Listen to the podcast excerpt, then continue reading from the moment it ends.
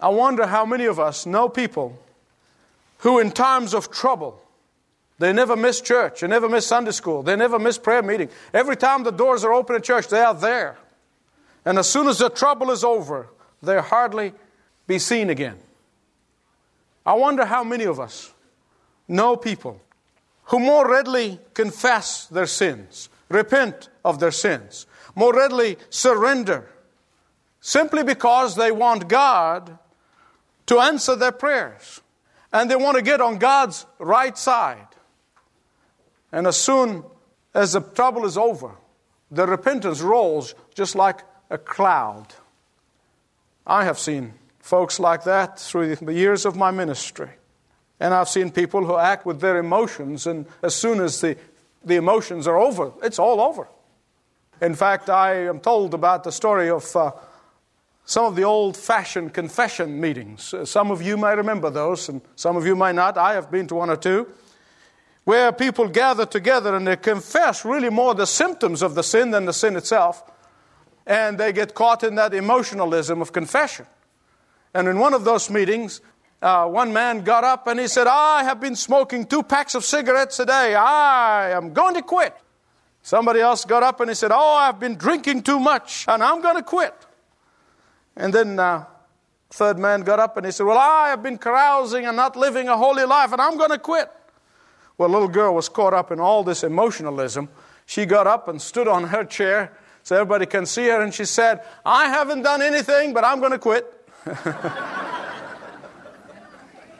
that tells you more about what I'm going to talk to you about today than anything else.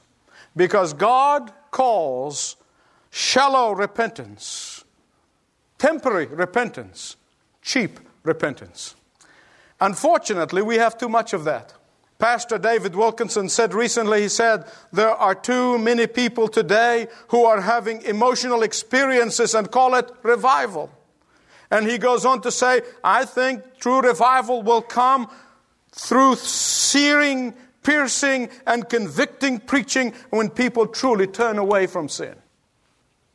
There are many people somehow confuse repentance with manipulating God to give them what they want. There are many people who confuse genuine repentance with trying to bribe God to give them their wishes. There are a lot of people who confuse genuine repentance with trying to appease God in order to give them what they like. But here's the truth. Listen to me carefully, please. Here's the truth. From the Word of God, repentance is not only an act, but it is an attitude. Repentance is not just in words, but in deed. Repentance is not just an outward thing, it is an inward action. Repentance is not only a one time experience, it is a lifestyle. Repentance is not mere remorse, but a genuine desire to change. Repentance is not just a regret. A lot of people regret bad things, but it is doing something about the sin. You know, today there are people who think that repentance really means just thanking God that they ain't as bad as their neighbors. Someone said churches today are full of people who have been starched and ironed but too few have been washed. There are even some Christians who think that if you get a large gathering of people and they get together and public confession, but then go back to their homes living this half hearted life for Christ, that God must act. But here's the problem in this culture in which we live because we have instant coffee and instant breakfast, we think that we can have instant prayers, instant revival, and instant answer to prayers. And when God does not act the way we want Him to act, oh, we give up. We're gone. There are yet other believers who live any which way they live. And then they say with Catherine the Great, they may not verbalize it like she did, the good Lord will pardon that's his trade. We are in the midst of a series of messages from the book of Hosea. And we have seen, first of all, how God revealed his broken heart through the tragedy and the tragic experience of the prophet Hosea, who married a woman who turned out to be unfaithful to him. And God says, Hosea, tell my people, this is how I feel. I feel betrayed when I blessed my people in every way, when I've done all that I've done on their behalf, in the miracles I performed. And look what happened. They're turning their back on me. They're mixing me with Baal. They're worshiping me on Saturday and Baal for the rest of the week. I am a broken-hearted God. I can deal with it, but I want to be merciful. And then we saw how the days of Hosea are so similar to our days, you have to be blind not to see it. For we have certain commonalities between our days and the days of the prophet Hosea. They marginalized God, so are we. They glorified sensuality, so are we. They have practiced religious syncretism, and so do we. And then, we, thirdly, we saw that the same causes that caused the society of Israel to collapse under the Assyrian invasion, the horrible and the miserable things that had taken place we saw that the same cause, the things that caused this collapse of society in Israel, are the same causes that are working in our society today. Number one, rejection of the knowledge of God. Secondly, we saw that it is lack of direction on the part of so called the ministers of God. And thirdly, we saw that people of God have lost their passion for God. And today, we see what I call the tragedy of cheap repentance. Please hear me right. And I want you to look with me, please. If you haven't already turned in your Bible, turn to Hosea chapter 6, beginning at verse 4. Look at verse 4. I'm going to come to the other verses in a minute. Mark those in your Bible. Here's what God is saying What shall I do with you, Ephraim? What shall I do with you, Judah? Your love is like the morning cloud. Your repentance is like the dew of the morning that disappears early in the morning. Obviously, Hosea was preaching, prophesying, calling people for repentance. And some people responded to his message. Some people got together and began to repent and turn to God. But you see, the God who sees the hearts, the God who knows everything, he saw that this is temporary repentance. He sees this as cheap repentance. This is not the repentance that is going to change the heart for good and for God. This is not the kind of repentance that is going to produce fruit. And far from being pleased with this type of superficial repentance, what God Is bemoaning is the tragedy of cheap repentance. He's bemoaning the tragedy of temporal devotion. He's bemoaning the tragedy of lip service. He is bemoaning the tragedy of convenient loyalty. God is bemoaning the tragedy of this fleeting repentance that does not create permanent change in the lifestyle. God is troubled with that. He was troubled with that then, he is troubled with that now. And when you look at verses 1, 2, and 3, you can't help but think, oh, read the verses. There must have been a genuine repentance that is taking place. There's a revival in the land. Look at it. People are turning to Him. The nation is turning to God. But not with God's eyes, it was not. They may have had their citywide revivals. They may have had the appearance of turning to God. But all of these did not result in permanent change in their heart and in their lifestyle for God. Did not result in ongoing victory over sin. It did not produce the fruit of the Spirit. It did not produce a daily conformity to the image of the living God. In fact, if you look closely at verse 3, it is really a messianic prophecy. You can write that in your Bible if it doesn't have it in the margin. it is a messianic prophecy about the resurrection of the Lord Jesus Christ, 700 years before it happened. The prophet Hosea was privileged by God to look down to the future and see the resurrection of the Lord Jesus Christ 700 odd years before it happened. You would ask, why is it tacked in here? Because the prophet Hosea is saying, knowing that even though he lived in the Old Testament, that it is only through the power of the resurrected Jesus Christ will we be able to have the power to repent. It is only through the power of the resurrected Christ can we have a repentance as a lifestyle. It is only through the power of the resurrected Lord Jesus Christ can we live a life of a daily obedience for Him. And we are the ones who are living in those days that Hosea longed for. And yet we work and live and wake and go and come as if Jesus is still dead. How many of us are wondering that we really live with the power of the resurrected Christ? And the Apostle Paul tells the Ephesians that that is the very power that is working in you right now. And here's the cry of God's heart Your love is like the morning cloud, it's like the dew that goes early in the morning. You know, in the Middle East, when you wake up in the spring days, they don't get spring rain. But when you wake up in the spring day, there's a mist. And then there is a dew on the grass. And some mornings, when the sun begins to shine, it is the most exquisite view that you can imagine. It is the most spectacular view when the early morning cloud, the early morning mist, and, and the glistering of the early morning dew. It's fantastic. It's beautiful. It's beyond description. But it is temporal. It is temporal. Morning cloud and early dew are too flighty to produce a harvest. Morning clouds and early dew are too shallow to withstand the heat of the sun. Morning clouds and early dew are too temporary to produce a permanent result.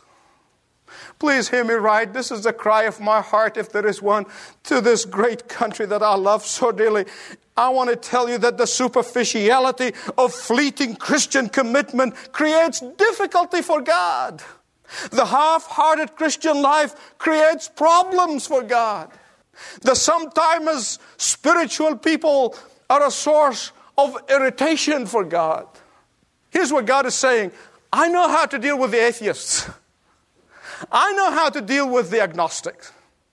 I know how to judge the out and out sin. I know how to judge rebellion. I know how to deal with that.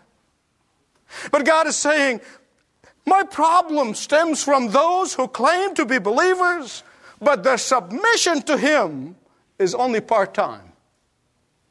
God's problem stems from those who claim to be believers, but their surrender to Him is only on the outer perimeter of their life.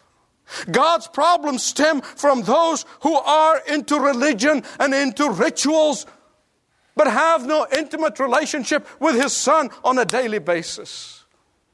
God's problems stem from those whose prayers are constant monologue and never wait for God to speak to them bring them into conviction in order to deal with their sin.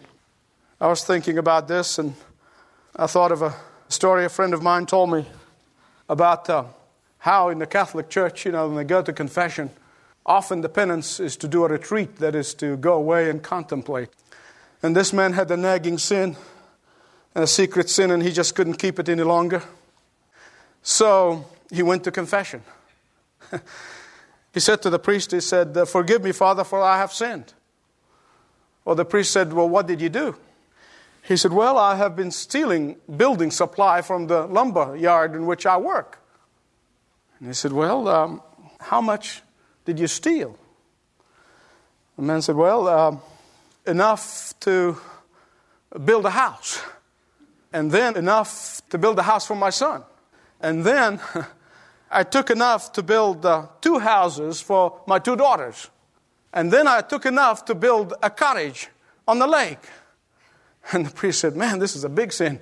I have to think of some far reaching penance for that. And the priest thought for a moment, and then he said to the man, He said, Well, have you ever considered doing a retreat? and the man said, No, Father, I never have. But if you get me the plans, I get the lumber. that is not the kind of repentance that God is looking for. Because the cry over his people is this your devotion to me, your surrender to me, your commitment to me is like the morning cloud and the early dew. You know, I was reading today some statistics by George Barna that the so called evangelical Christians do not live any differently from their pagan neighbors.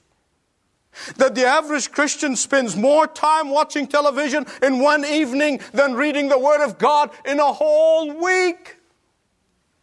that the average Christian genuinely believes that God is happy if they are happy. I read somewhere again that four out of ten evangelicals don't even believe in biblical absolutes. Well, after this introduction, I'm going to get into my sermon. And just to make it easier for you, I don't have three points, I only have two. I remember a seminarian was asking a professor of preaching, he said, Sir, he said, how many points a sermon should have? He said, At least one.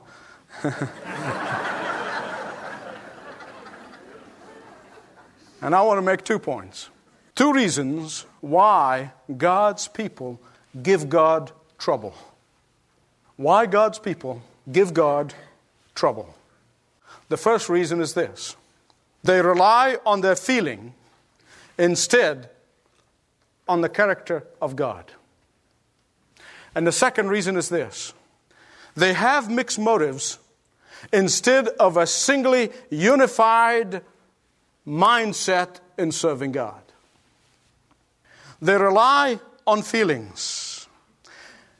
I wonder how many of you would know that relying on your feelings in your dealing with God really irritates God. Why? Are you telling me that feelings are wrong? No, that's not what I'm saying. Feeling has its place, feeling has its value, feeling is absolutely necessary. But feeling is not enough. Feeling is the wind to the sail of a ship. Too little of it, you're not going anywhere. Too much of it creates a shipwreck. If there's too much wind, living too much in your feelings, you're in trouble. And if you have no feelings at all, you're in trouble. For those who rely on their feelings are constantly either crashing down all the time, all the time, and you know some people like that, or they never get off the ground. They do nothing. These people operate only on their feelings, are either more down than up, or never do anything. In fact, somebody said that those who live by their feelings, their companionship is like a pebble in the shoe. Have you ever had a nail in your shoe? and that's what God is saying. I mean, people who are living by their feelings are like a pebble in God's shoe. They're irritating Him. Secondly, God has trouble with those who have mixed motives. Mixed motives. It's only a few years ago that I really kind of had a, a jolt when I saw people going into ministry for mixed motives. I really did. I, for some reason, my naivete, I thought that everybody got into the ministry the way I did. Basically, I wanted nothing to do with it. That's not perfect English, but you understand what I mean. I mean, I did not want it. I ran away as far as I can. I mean, literally, I went to Tarshish. I mean, I have done everything possible in my life to get away from that call. I want nothing to do with the call to the ministry. And literally, God grabbed me by the scuff of my neck and brought me in here. He said, Boy, you're going to preach. I was shocked to discover that mixed motive of people in ministry is very common. Many don't even know what the call is. And that's precisely why we're in the trouble we're in. And then I said, well, why am I shocked? The Word of God showed me example after example of people who have divided heart in serving God. Gehazi, who was a servant of Elisha, after Elisha turned Naaman the Syrian's money, he ran after him and lied and got the gold. And leprosy struck him and his family for the rest of their life. Some of you remember Balaam. Man, I mean, he knew that it is not the will of God to go out and curse God's people. But then every time the king of the Canaanites kind of increases the amount of money, he would say, Well, you know, I better pray about this some more. he sees the money, then he goes to pray. And God says, Don't do it. He says, More money. He goes back to pray. You know, God had to get an ass to talk for Balaam to wake up. People who have mixed motives. Like the boy who told his mother one day at church service, he turned to his mother and said, Mother, I'm going to be a preacher. She said, Why do you want to do something like this? He said, Well, I have to go to church anyway. and I hate sitting still and being quiet. Might as well stand up and holler. oh, he might turn out to be a preacher.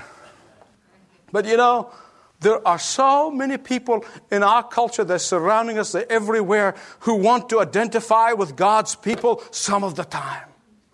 There are many people who want to identify with Christ only if it's not going to cost them a change in their lifestyle. There are many people who want to serve God only if it is comfortable. There are many people who want to belong to church as long as it's not challenging them to repent of their sins. There are many people who are so divided in their mind, a double deal all day long, they don't even know who they are. Mixed motives. Mixed motives. Mixed motive is like that lady who lost her purse in a big mall, and a short time later, an honest boy found it, and he returned it to her. And as she opened the purse, she looked through it and she said, That's funny. I had a one $10 bill. Now I have ten $1 bills. And the boy quickly replied, He said, That's right, lady. The last time I found the lady's purse, she did not have change for a reward. Mixed motives. Isn't that what we do sometimes? Everything we have comes from God, every blessing. And we give God little crumbs of what He gives us. And then pray and call out to God, Give us a whole loaf, God. Give Him the crumbs. Look at verse 6, chapter 6. God said, I desire steadfast love, not a sacrifice, knowledge of God rather than burnt offering. Do you know why God is saying this? Listen to me very carefully because there are people who use that as an excuse. Oh, I love God, so I don't have to give anything. No, that is not what it meant here. Listen carefully. God is saying, when I am constantly in a state of obedience to the Lord, He will get my sacrifice, but that way I'll give it with the right motive. God is saying that when I'm in constant state of intimacy and repentance, and broken and contrite heart before God, I will give a burnt offering. But this offering will be given for the right reason, not to appease God, not to get God off my back, not to just pacify God. No. Cheap repentance does not please God. Temporary repentance does not honor God. Occasional repentance troubles God. I grew up in the life of bankers. Since I was a little boy, my older brothers were all bankers. And many of them would come late home because they had to balance the books every day. And I often remember that. How many believers balance the book with God every single day? Listen, we pray for our country. We must and we will. We pray for a revival, and we should and we will. But listen to a heart of a pastor who loves you. Until God's people themselves live in a state of repentance, until God's people come clean with God, come clean with God with their money, until God's people come repentant of self sufficiency and thoroughly rely on God until God's people give up gossip and backbiting and dishonest dealings, until God's people turn away from bitterness and resentment and unforgiveness, until God's people truly submit and surrender their will to His will. Our prayers are going nowhere. They are going nowhere. Scripture said if I incline a sin in my heart, if I rationalize it, if I explain it away, if I hide it, my prayer will not be answered. May God deliver us from cheap repentance. There may be some people today who this message that's designed for believers is premature for them because they haven't gone to first base yet. They haven't turn to the Lord and seek Him as Savior and Lord of their life. They haven't repented of their sin. Now is the moment that you can turn your life over to repent now and live the life of constant repentance before God. That repentance be your lifestyle. And then to all of us who have known God and we have grown to take Him for granted, we have grown to take His forgiveness for granted. We have grown to take His mercy and grace for granted. Let this be a word from God for us today to turn repentance into an attitude instead of just an act, to turn it into a lifestyle instead when we just need something from God. God, this is your word. I sought your Spirit in speaking it. And I pray that your Holy Spirit will use it to touch every single heart, that not one single person says, Well, this is for so and so. I'm sorry he's not here, she's not here. This is for you. Let this word of God, by the power of the Spirit of God, penetrate deep into your heart and the recesses of your mind, that in all of us it will produce genuine, true, lasting repentance. Now, Father, we pray that in Jesus' name. Amen. Thanks for listening to this message from Dr. Michael Youssef, recently featured on Leading the Way. If you'd like to know more about us, please visit ltw.org. That's ltw.org.